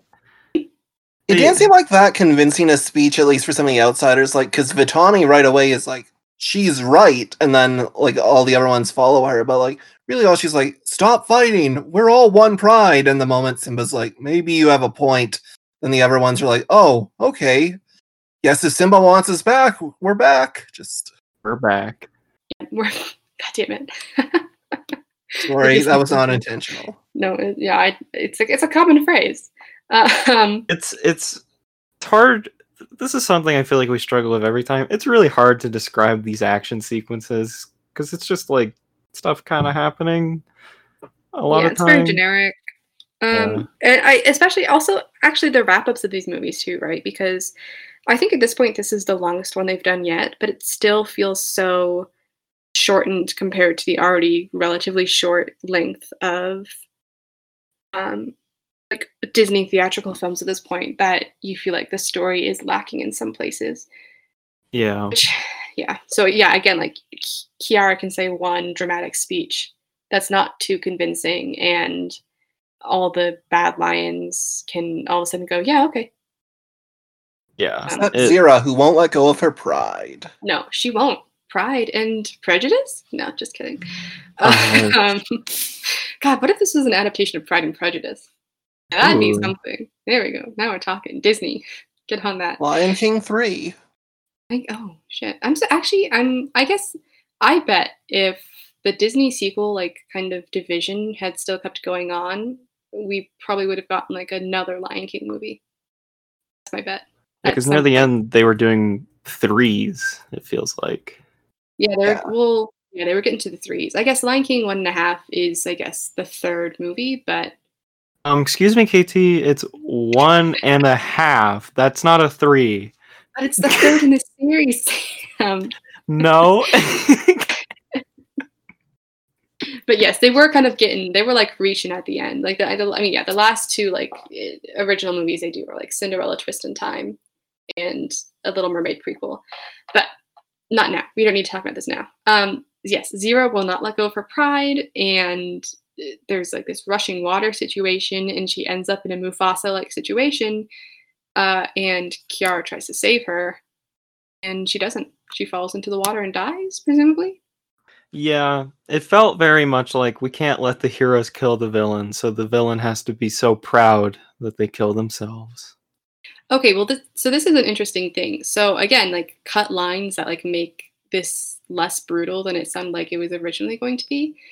Um, at one point, I guess right, she dies in the film. It just kind of like seems like she slips off, right? Like it's Yeah. maybe she was too proud to reach for Kiara's Yeah. hands, and she does. She like tries to swipe at her and slips off, but Yes. that wasn't the original plan. The original plan was for her to look at Kiara and say, "I would never accept help from you," and throw herself off the cliff. Yeah. Jeez. explicitly killing herself, um, which Disney executives again went, um, maybe not. Yeah, not great. no. Um, yeah, and you know, pretty much after that, it stops raining. There's also a thing Mm. here where like Simba kind of is in danger, but isn't. You know, like they say Simba, but he's fine. I don't know if you guys. Yeah, he's supposed to be too. weakened, but he really isn't. And it, it, the movie's kind of like he's like kind of slipping down some rocks and you think like oh is he gonna like have be in danger of falling down into into the river as well um but that never happens so Yeah. Yeah. Um. After this, we Are one. we they kind of get married maybe i don't know i think he like does something with his stick and they are one and timon and pumbaa Yeah. cry in a kind of like a oh a wedding type thing yeah. That is a lion marriage. Lion Guard does the same thing at the end with Kion and his bride. there we go there we go Lion weddings, am I right? Um, Danny, where would we be without your Lion Guard knowledge? I know. Um, Um, um, Probably half an hour shorter on the episode. this is gonna be a beefy one, beefy like Mufasa in these pics Whoa. Sending. yes, he's hot. Um, Okay. this was trending on Twitter. I swear. Okay, I don't know how. taking the nonsense and the blankies, Sam. um, I like I like I like the end when they all roar. Like that's how it ends. Um, we are one is kind of playing in the background, and they roar. Uh, You know, yeah, they roar. they all roar together because they're they are one. They're one. The Mufasa wind is also. Oh right, yeah. Mufasa wind is kind of like blowing, and then you look up in the clouds, and Mufasa is there and says like "Well done" or something. He says, "That's all, funny folks." Zira does kind of get what she wants. Like Kovu's gonna be the next king. It's just not how yeah, she had people wanted that it. out. Yeah, like it's you know maybe Scar. It wouldn't it be cool if there was like a prophecy or something. What if there was like an anti-Rafiki? You know, Ooh, there was like a prophecy being like Kovu will be king, but you know, Okay. some Greek, you know, kind of like Greek mythology style, like not in the way you expect situation. Something I want to bring up. We mentioned how there's no hyenas. I think the reason there are none is it makes the ending more muddled because this this whole movie makes the first Lion King weird to me because the first one they were like, no, Scar, you can't be in charge, and like your weird hyenas, like it would throw off the balance of nature. Then this movie, they allow the evil lions to live there and it's fine but because they're lions, I feel like if the hyenas were there, they'd be like, "Uh, sorry, no, um, you're not a lion." I guess it's more like a civil war situation, right? Because it's implied that Zira and the other lionesses were part of the pride and then supported Scar, right? And not Simba. Okay. Yeah. That's- Yeah, they okay. d- they weren't really on the like hyenas. Like again, their first Lion Guard appearance, they're explicitly like going against the hyenas. The Lion Guard also makes clear there there's good hyenas. Hyenas can be good too. Yeah. I think it just all makes the first Lion King more muddled in my head. I think the hyenas are also the villains in the Timon and Pumbaa cartoon, if I'm remembering that right. Yeah, they do show up in the Timon and Pumbaa cartoon. So As- it's poss- in, a, in a villainous sense, yeah. So it's possible they get chased off at the end of there because there's definitely a line line where I was like, this is even creepier than when like hyenas used to be here. Yeah, when they're in um like Scar's old hangout, when they're getting the fire for the hunting scene. yeah. Yeah, I, and I wonder. So this is actually like fun Lion King tidbit. Disney animators worked with um some like hyena rescue association or something, and they told them that like the hyenas were going to be displayed in a positive light in the movie, and then they weren't. And the group, like this hyena rescue group, like denounced the Lion King for Ooh. showing the hyenas as evil and like dumb again. Huh. So I wonder if like that lion guard thing is like, a, oh shit, we did wrong by those hyenas in a way. There is still like an antagonistic like hyena, but then again at the end of like this Scar arc, he realizes he's like, hey, you know, maybe we're not so different. And there's also a scene where Simba explicitly like accepts him, which again, having learned the lesson of he learns in this one, which is not everyone, not everyone who maybe once wronged me is evil.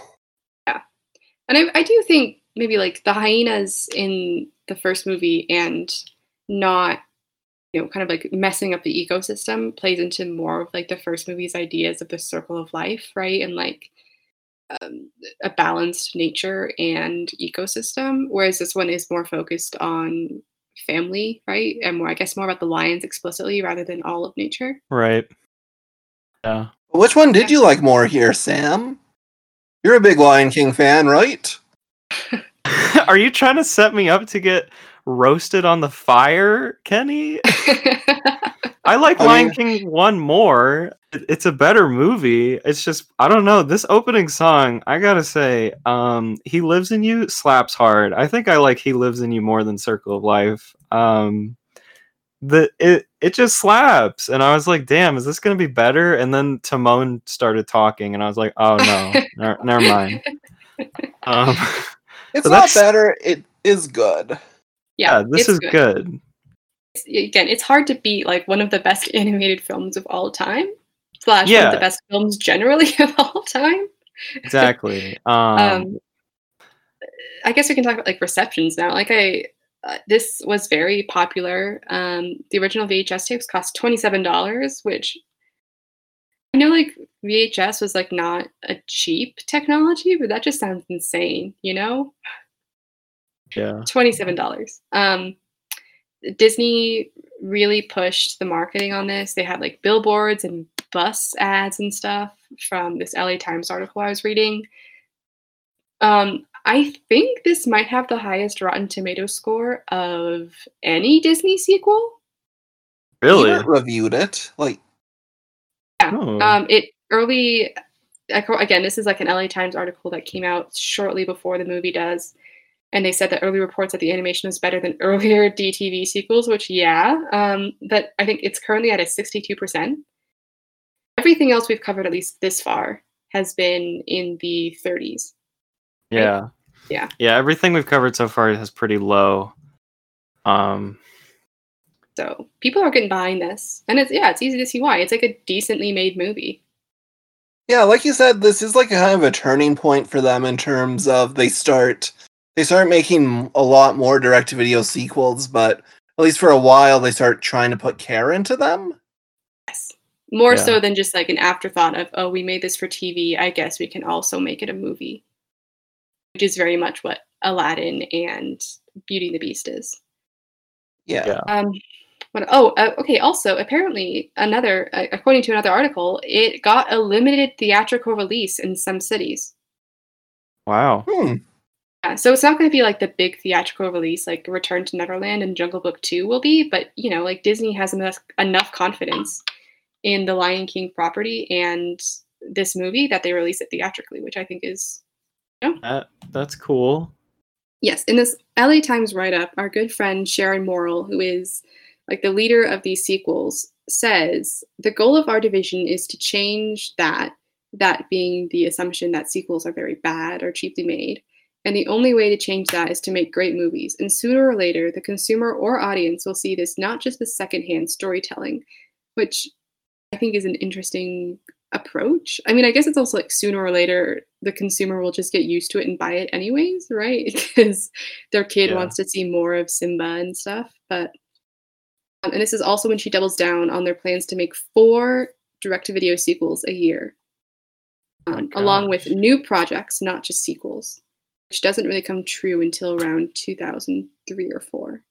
But they had obviously this is 1998, so they're they're planning this. You know, they're they're working away over there in Australia and the Philippines and Burbank and Canada actually. Oh. Oh. Um, that, that's actually the I think most of this was animated in Australia, with some pickups in Canada and the Philippines. Hmm. So, Great White North has nothing Yeah, to go do. With, Canada. yeah, there you go. Go Canada.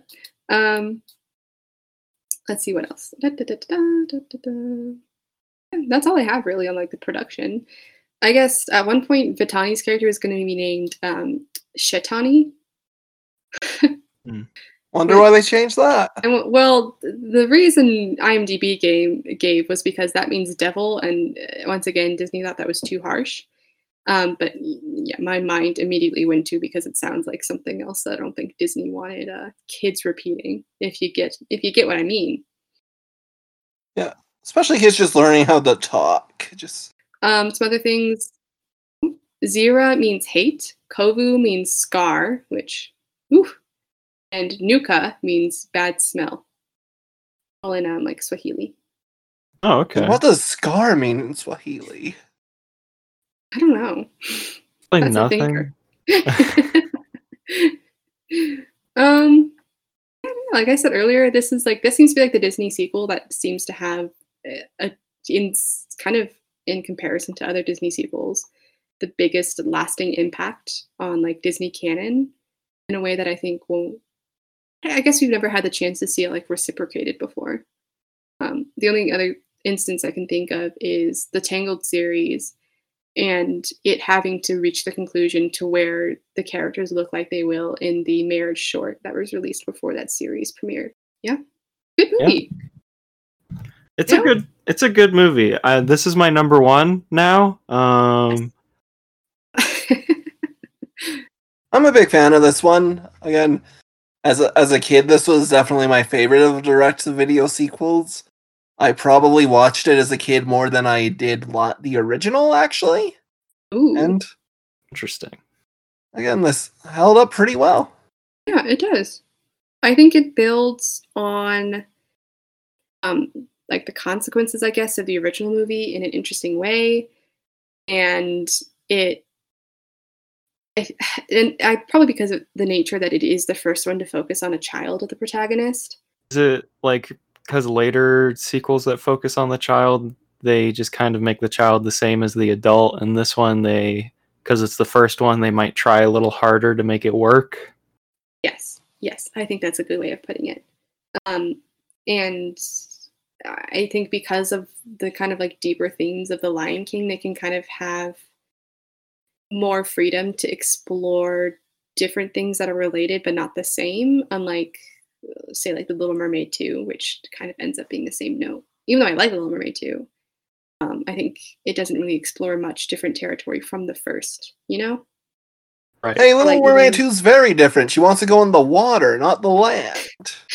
I know, but it's a I didn't- I didn't know that. That's a spoiler. Spoilers, Sam.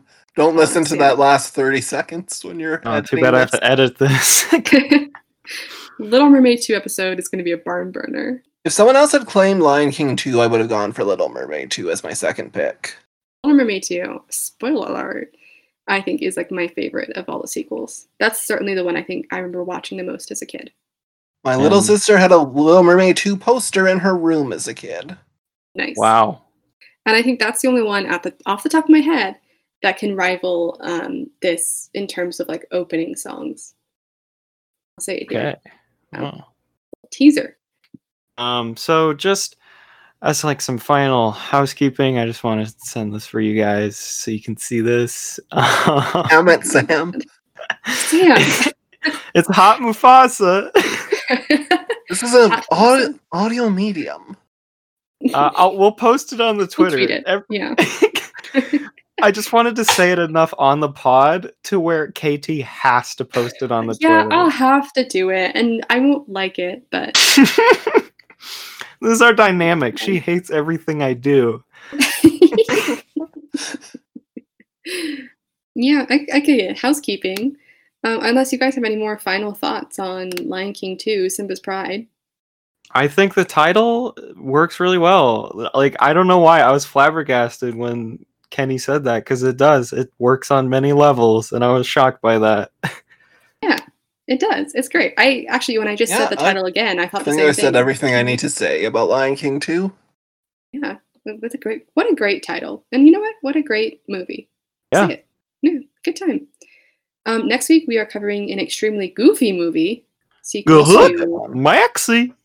goofy movie. um, which should be fun. We'll have another guest over for that. Uh, and yeah, stay tuned next week for that. Uh, Kenny, thank you so much for joining us and teaching us the ways of the Lion Guard. Thanks for having me. This was Yeah, a lot of fun. time. I finally learned how to master my roar. Thank you. Thank you for that. I'm excited to be on what I assume will be the longest episode yet. Um, Probably. Yeah, probably. I don't know. We'll see. But uh, congrats also for being the first guest. Yeah. Ooh. Yeah, hopefully I set like a very high standard for future guests. I think Hopefully. you will. Yeah. They'll, they'll be compelled to watch whatever like animated series vaguely ties into the movie. We I'll you, definitely you set watch a higher videos. bar. You set a higher bar than one of the hosts on the show. You came more prepared than me. At least you watched the movie. At least you watched the movie. That is true. Um, yeah, that, this has been Vaulting the Walt. Thank you so much for tuning in. You can follow us on Twitter, uh, where we will be posting Hot Mufasa along with this episode link and more fun facts. Uh, it that is at Vaulting the Walt. Um, yeah, reach out to us, send us fan mail, tell us what we're wrong about. You know, interact with us. We all love we love to see it. We we do love to see it. Um, thank you again to Kenny for coming on the show. Mhm. And uh, I, you know, uh, uh, uh, rest of the podcast. Honestly, I was either googling or thinking about Hot Mufasa. So sorry if I was quiet. Great. Great. Thank you for telling us that.